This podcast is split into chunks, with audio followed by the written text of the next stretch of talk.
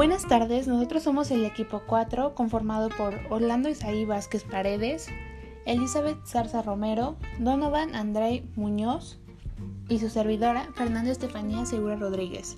Hoy hablaremos sobre la serie Casa de Papel.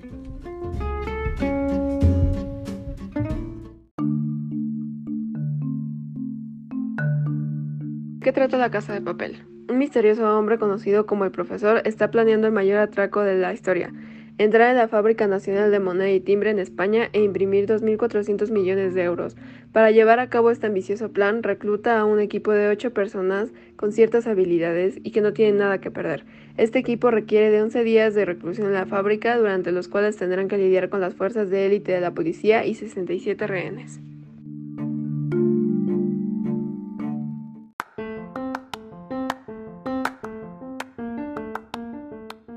La razón por la que escogimos esta serie es debido a su gran impacto en la sociedad, ya que a los pocos días de su estreno, esta ya contaba con grandes reseñas y muy buenas críticas por parte del espectador, al igual que por su concepto, que si bien no es nueva en la plataforma y no es innovadora en el mundo, la forma en la que nos presentan es un tanto distinta, ya que nos muestran un escenario más realista y detallado al actual, al igual que vemos las diferentes perspectivas de los personajes, así como su pasado, permitiéndonos empatizar con todos ellos de una manera más profunda y concisa. Recordemos que ellos son personas normales, realizando un atraco en el banco más famoso de España, y cualquier movimiento en falso les puede costar muy caro, hasta incluso la vida.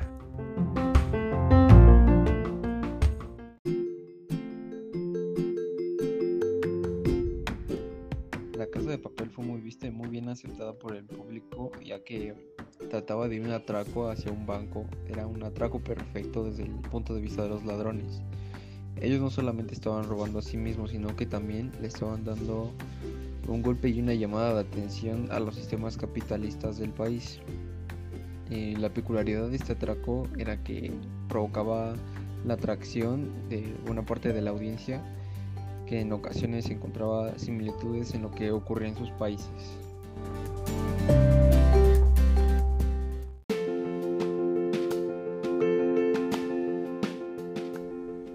La serie como tal ofrece entretenimiento, así como una reflexión sobre el grito de resistencia contra un sistema capitalista, que rescató a los bancos luego de la crisis financiera de dos mil siete a dos mil ocho.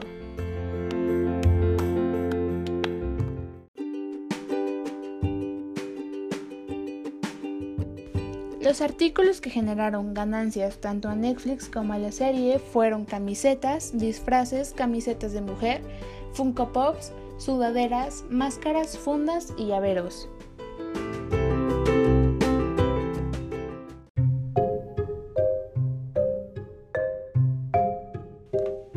Y así fue el por qué Casa de Papel fue un modelo de negocios para Netflix.